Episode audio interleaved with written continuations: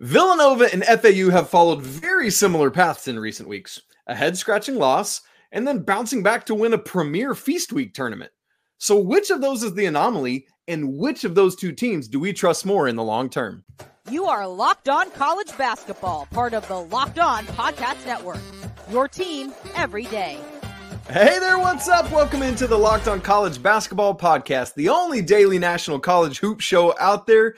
We are your hosts. That's my guy, Andy Patton. I'm Isaac Shade, and we want to thank you for making Locked On College Basketball your first listen or watch to get the best college basketball content out there every day. You everydayers, so glad that you're here. If you'd like to have more college basketball conversation with us, come hop into the Discord. The link is in the show notes. This episode is brought to you by our friends at Game Time.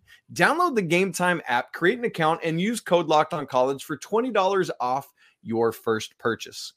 Hey, Undefeated Watch. We are down under 25, Andy. That's wild. As of Sunday night, we have just 24 teams remaining. It's slowing down to a trickle.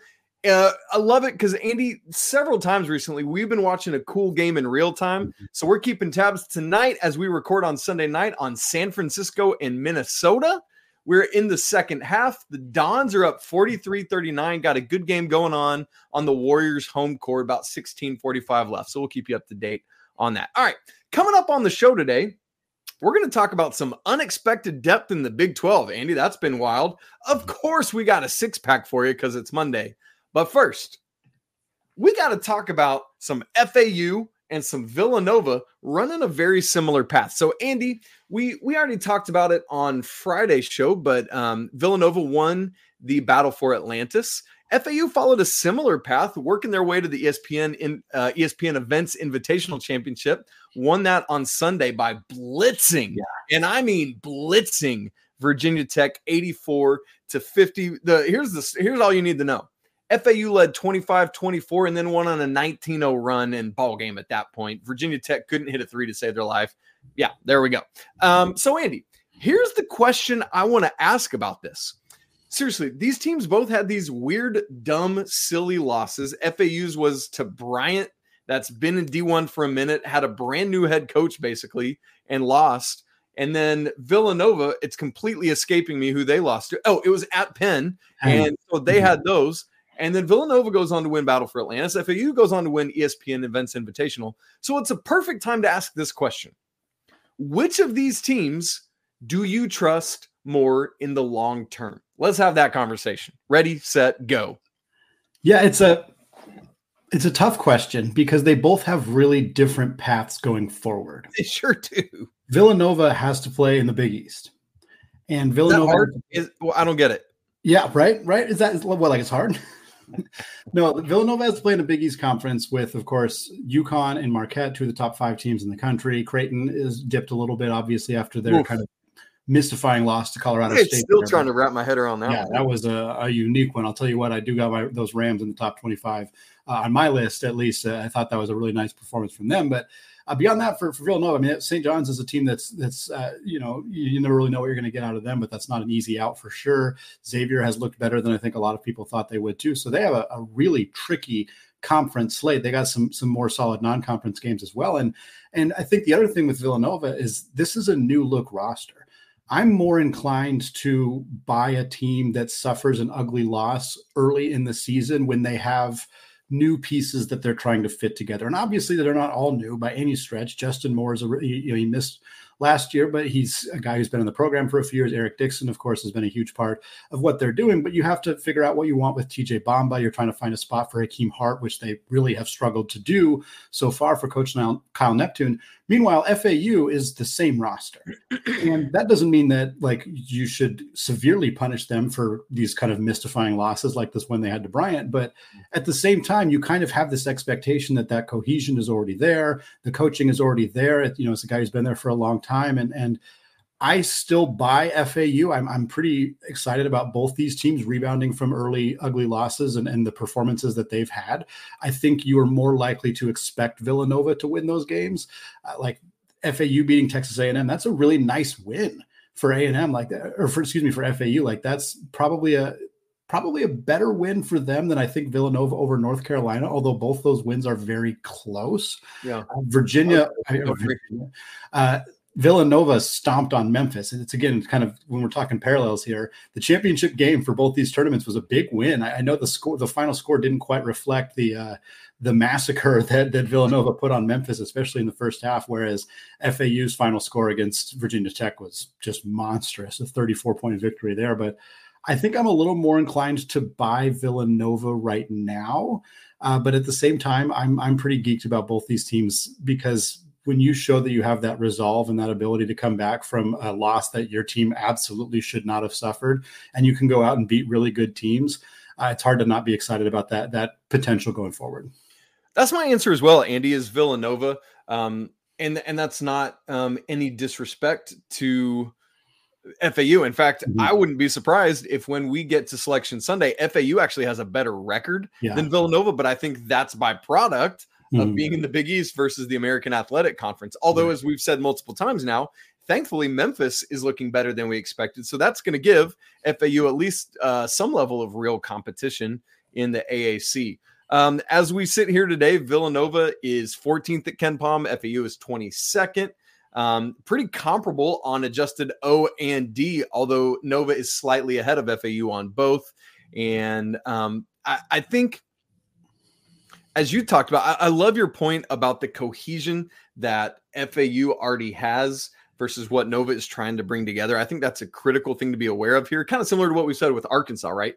Great amalgamation of talent, but trying to get the pieces together. And I think Nova's in that bucket. The other thing with FAU is, Elijah Martin's kind of been working his way back from a preseason injury. And so I think that kind of factors into where things are at with them as well. So I think all of that factors into it for both of these teams. Yeah. You talked about some of the schedule going forward. The next game we got to look forward to for Villanova is they've got Case State coming up next Tuesday, but then a big one against UCLA on the 9th, and then they're into Big East play right after that, starting on December 20th, and they start off with Creighton. So, I mean, you're right into it.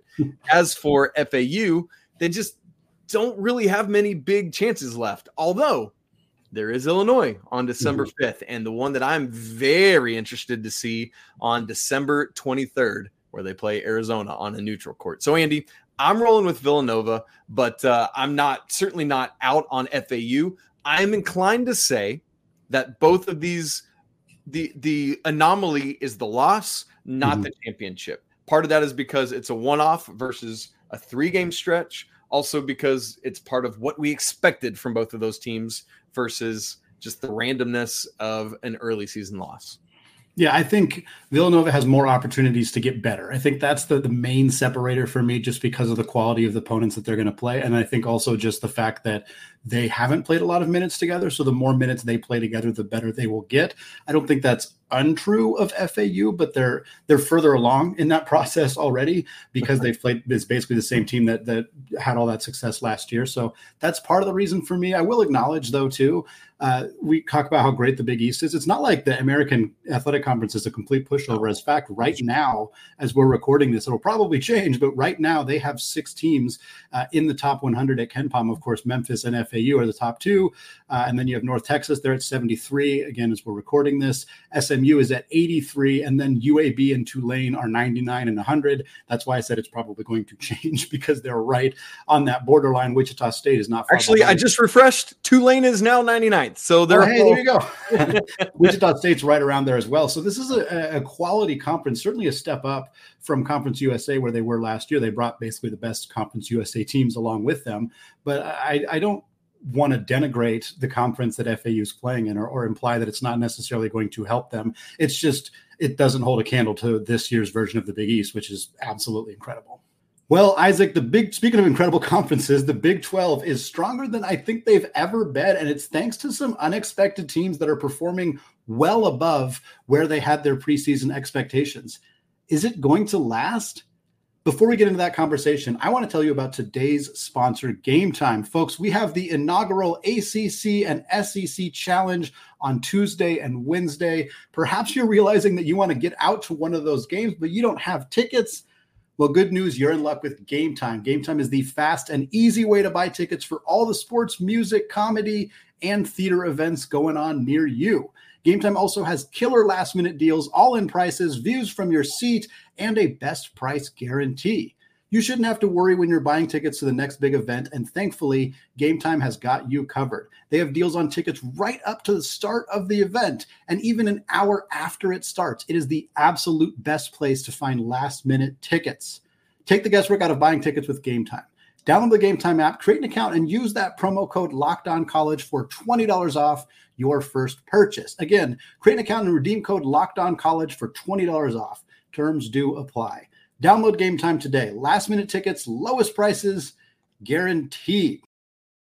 Folks, I want to thank all of you for making Locked On College Basketball your first listen or your first watch of the day. Shout out to those everyday listeners checking us out on YouTube. Folks, Locked On has launched the first ever national sports 24/7 streaming channel on YouTube. If you go to Locked On Sports today on YouTube, it is here for you 24/7, covering the top sports stories of the day with local experts of Locked On. Plus, all of our national shows, you can find Locked On College Basketball every day at, I think it's 2 p.m. Eastern time. Is that right, Isaac? 2 p.m. I think for when that goes live there. So folks, go to Locked On Sports today on YouTube. Subscribe to the first ever national 24/7 sports streaming channel. All right, Isaac, we're switching over. We talked some Big East teams with Villanova there. We talked, of course, about FAU and the nice run they've been on. But I want to talk about the Big 12. And instead of talking about Kansas and Baylor and Houston, which are the teams typically we're talking about when we're talking about the top end of the Big 12, I want to talk about teams that were projected to finish right near the very bottom. Because at the start of the season, we had Oklahoma was picked 12th out of 14 in the Big 12. BYU was picked 13th out of 14, coming off of a fifth place finish in the WCC, their final year over there. They were picked 13th, and yet here we are on Monday, November 27th. Both those teams are a combined 12-0. They are both top 25 teams at Kenpom. We'll see if they're both top 25 teams as we're recording this right now, but really phenomenal performance. And we tossed Cincinnati in there as well, a team that was 57th at Kenpom to start the year. They're up to 36 as we're recording now, and they're 5-0, 17-0 between these three teams that were kind of supposed to be those bottom feeders. And Isaac, as you recall last year, Kansas State, Jerome Tang's Wildcats, were picked to finish last. Not only did they not finish last in the Big 12 last year, they found themselves on a very deep run in the NCAA tournament on the backs of Marquise Noel and Keontae Johnson. Incredibly fun team last year. Could we be looking at two or potentially three more teams who are projected to be at the bottom of the Big 12 who are going to make some serious noise, not only in the Big 12 regular season, but potentially in March as well? Potentially. Andy, I haven't seen, I hate to put a damper on it before we get going. I haven't seen something from either of these teams that makes me think that they're going to be up to the level that K-State was at last year. Mm-hmm. That said, these are not Big 12 bottom feeders. Mm-hmm. I feel very comfortable saying that. I think that's what we've learned quickly and early. And Andy, I think here's just a broad brush macro level truth that we all need to recognize in the day and age of the transfer portal. This is going to happen in every conference every year. There are going to be teams that we're way too low on. There are going to be teams that we're way too high on, and we're not going to know it until we start seeing how all the pieces fit together and the sum is either bigger or less than the parts. And in the case of both of these schools, Oklahoma and BYU, the sum is clearly better than that of the expected parts. I'm personally higher on BYU right now. It was funny. I mean, you said, we're not talking Kansas or Baylor or Houston. We're actually talking about a BYU team that's ranked above Baylor right now at Kenpom. I mean, by one slot, but still, it's a fact, and it remains. Like knocking off last year's national runner-up, San Diego State, comfortably. Like that was a 9-point win for BYU over that. Now it was at home, let's say that, but still it happened. Had a nice comeback against NC State on Friday. We'll talk more about that here if we got some time, but I am, as of right now, more in on BYU than I am on Oklahoma, and Cincinnati is a third of these teams. But man, I love what it's doing for all three of these. In terms of recalibrating some postseason talk to your question, why, you know, with the right draw, these could be Sweet 16 teams. I don't think I would, based on talent, take them further than that. But I think they both, as of right now, are looking like, yeah, why can't they make the NCAA tournament? It'll be interesting to see how some of these wins age for these two teams. I mean, I think we've already kind of gotten a sense that maybe San Diego State, when we'll talk about them more later in the show, barely beat a not very good Cal team. I'm a little worried about the Aztecs. And certainly if you look at the Oklahoma side of things, I mean, Iowa and USC, I don't think there's any way that those age to be bad losses, but I'm not super high on the Trojans right now. I mean, they had that loss to Irvine. Now they have this loss to Oklahoma. They'll get Gonzaga on Saturday. We'll see how they end up doing in that game. Obviously, Bronny James's health is a big storyline for them right now. If he's able to return in the not too distant future, that could change the equation. But if USC and San Diego State are not the caliber of teams that, you know, they were in the preseason or that they even are right now, that does change our overall feelings a little bit on Oklahoma and BYU. Having said that, both these teams were not projected to be NCAA tournament teams by us when we did our Big 12 preview. Right. At this point, both these teams look pretty much like NCAA tournament teams. There's obviously a whole bunch of basketball to be played going forward. But Isaac, I'm going to quiz you real quick. Who are right now at Kenpom? First of all, every single team in the Big 12 is in the top 100, which is just bonkers for a conference as big as the Big 12 is. But who are the bottom four teams in the Big 12 at Kenpom? You got any guesses? West Virginia's got to be at the dead last. West Virginia is last. That is a good guess there. Oklahoma State's playing terrible. I'd go there. Oklahoma State is the second worst. Yeah, they're 87, and West Virginia's 98. UCF? Yeah, nice work. Central Florida's 77th, so that's the third worst in the Big 12. Man, I don't know who I'd go after. This is the tricky one.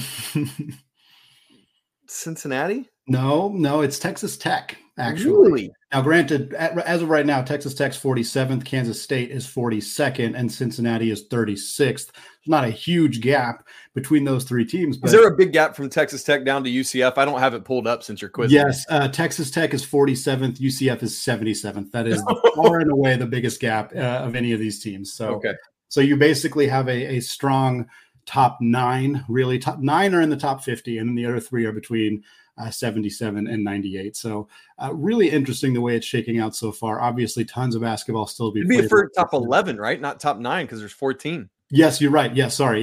Yeah. So really fun to see how this is shaking out. BYU has been fun because they have kind of multiple different guys who can beat you. You're never really sure. Noah Waterman had a monster game. I think that was the Arizona State game where he went 6 of 9 from 3. Jackson Robinson came off the bench to drop 23 against NC State. Like, this is a team that has more depth and more. And I've always liked Mark Pope. I've always thought he was a good coach, but after last year, I was pretty soured on what this team was going to look like coming into the Big 12. And boy, it's been a great run for them so far. Yeah. Andy, here's something else. Looking at their non-conference schedules, we lumped Cincinnati in with BYU and Oklahoma here. Cincinnati didn't really have much that's sexy on there. They play Xavier and Dayton, but yeah. I mean, okay, fine. With BYU, they got Utah, nobody else in the top 100, but Oklahoma, Andy, 3 of their next 5 games are against top 50 Kenpom teams. Ooh. Providence, Arkansas, and then North Carolina in the Jumpman Invitational. So I feel like with the other two teams, we're not going to really learn a ton about them till Big 12 play. Mm-hmm. Oklahoma, they're going to go into Big 12 play, and we're going to know. We are going to know already. So that'll be interesting to keep our eyes on.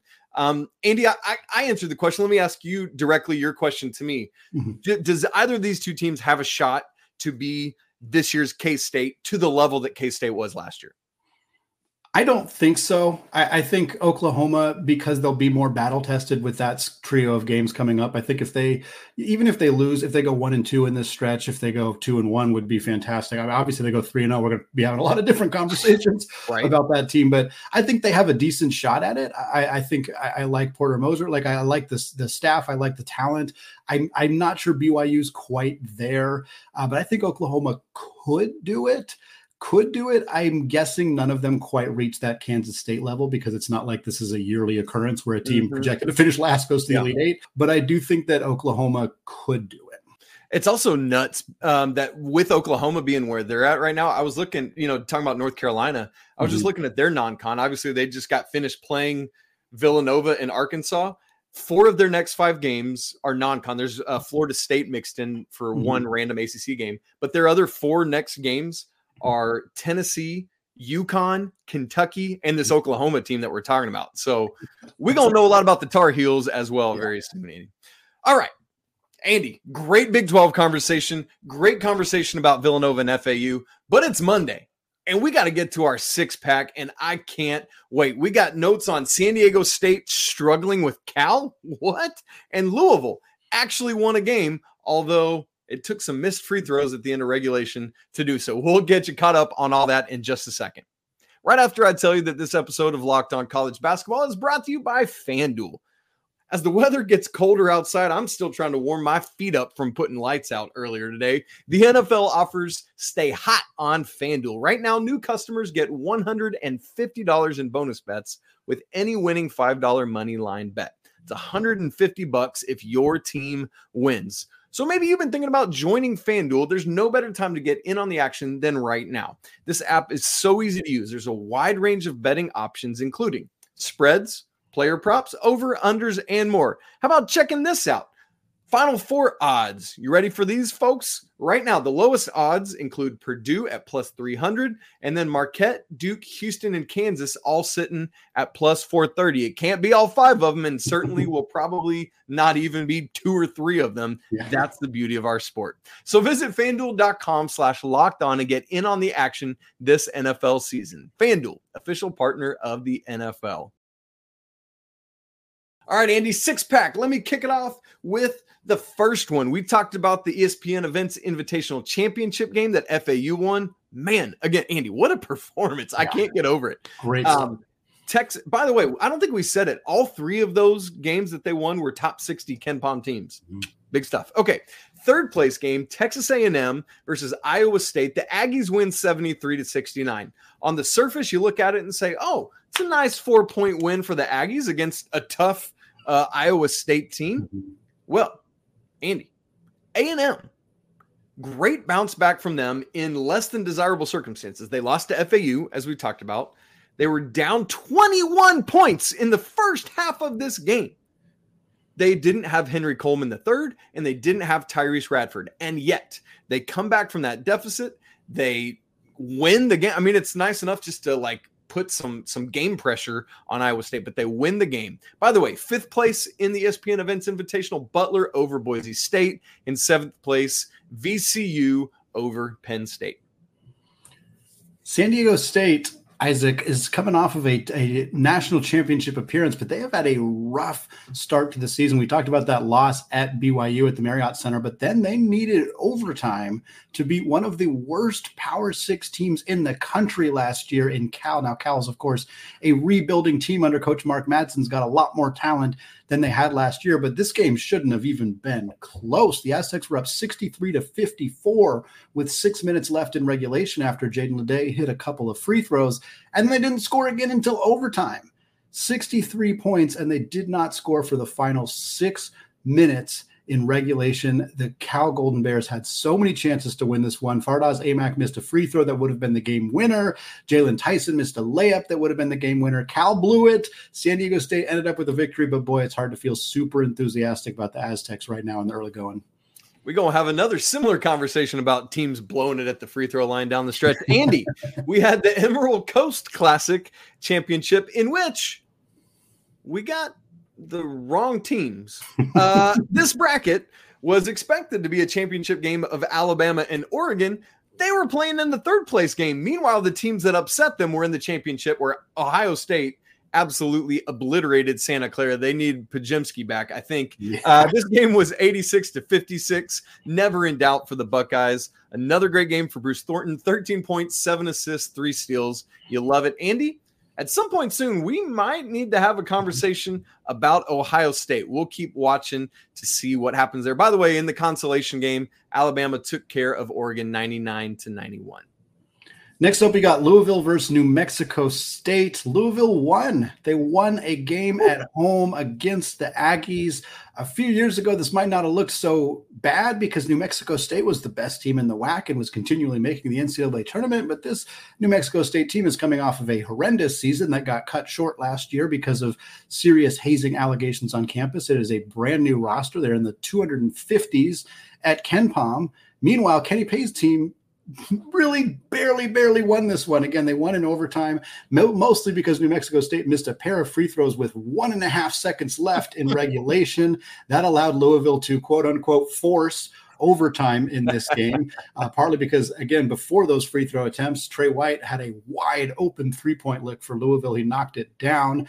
Just tremendously bad defense from the Aggies. Again, neither team seemed particularly inclined to attempt to win this basketball game. It was a rough watch. New Mexico State ended up playing with four players in the final 20 seconds of overtime because they had six guys foul out in this one. A complete mess of a basketball game. Shout out the Cardinals for at least getting the victory. They are 3-3 on the season, but quite honestly, you could make an argument they should be 1-5 because they had that 1-point win over UMBC in the season opener. Of course, really didn't do a lot to deserve a win here against New Mexico State, but they almost beat Texas. So I don't know. I don't know what we're doing with this Louisville team. They're obviously not good. They seem to be able to play up to some high-level competition. Maybe that'll make for some fun in the ACC, but certainly not looking so good here for Kenny Payne. Let's move to some Big Ten on Ivy League action, Andy, where Indiana, the Hoosiers, knock off Harvard 89-76 on Sunday. We bring this up because Kalel Ware, my man, had 28 points and missed just one field goal, Andy, 12 of 13 from the field. Not to mention, man, I wish I had this fantasy line from him. 8 boards, 3 assists, 3 steals, and 2 blocks. A really nice bounce back after him from some struggles when they played UConn, where he was 7 of 21, which I'm really good at math. That's exactly 33.3 repeating percent, Andy, from the field. By the way, another quick Big Ten note. I mentioned about Ohio State a second ago. Their only loss is to Texas A&M that we talked about. They beat Alabama, as we just said. Not much left in the non-con, UCLA, and then a bunch of bye games. So we'll really not know what we've got in Ohio State till Big Ten play. We'll wrap this up with a note on our now new bottom feeder in the Big 12, as we alluded to earlier. That's West Virginia, who narrowly escaped a loss against a Bellarmine squad. It was 62-58. The Mountaineers secured a victory. Jesse Edwards was the star for them. 17 points, 14 boards, 3 blocks for the Syracuse grad transfer. And this team's in some desperate need of some help. And fortunately, they are going to get some help back. Kirk Risa, 4 more games till he is back from his 10-game suspension. They're going to really need it. And we've talked about Kirk Risa being a bit of an inconsistent scorer, inconsistent shooter, performer in general, quite frankly, during his multi-year career at Arizona. But this West Virginia team, they cannot shoot to save their lives right now. They were 3 of 16 in this game against Bellarmine. That's just under 19% from 3. They're just over 31% from 3 on the season. Kreese, I think, is a career 36% three-point shooter. Having him back as a floor general, leading the troops, being a better shooter, being a distributor is really going to help this team. They're relying really heavily on Quinn Slezinski, who wasn't expected to be a big part of the rotation. Of course, Jesse Edwards carrying a big load, and we hope that the Mountaineers can kind of get a little bit of help here and maybe make a push, but the offseason was really, really rough for them, and you can kind of see that bleeding into the regular season here. Andy, you think Tommy Lloyd is excited that he's got Kylan Boswell running the show instead of Kirk Risa? I think he's pretty happy with the results. I think he's happy with having Jaden Bradley and Caleb Love in the mix as well. It's a pretty darn good group of guards you can rely on, and with the exception of Love, you have a lot of consistency there. Yeah. Also, hey, Umar, here's the ball, dunk it. That works too. Yeah, certainly helps. Well, folks, that's going to wrap us up for today here on the Locked On College Basketball Podcast. We're going to be back on Tuesday with a big, huge preview of this incredible ACC SEC challenge. We got so many fun matchups, a few not quite as fun matchups that we're going to talk about here as we get into this challenge and getting to see a little bit more of what we like out of teams like Kentucky, Miami, North Carolina, et cetera, going to be an absolutely fantastic opportunity for us to break that down coming your way on Tuesday's show. But again, that's going to wrap us up for today here. Thank you so much for making the show your first listen or your first watch of the day. As we're recording this right now, San Francisco is up 10. Penn with about 6 minutes to go. Again, playing at the Chase Center over the Minnesota Golden Gophers, a nice opportunity for the Dons and the WCC to pick up a win over a Power 6 Big 10 opponent there. Again, thanks again for listening. We'll be back very soon with you all. And until next time, peace.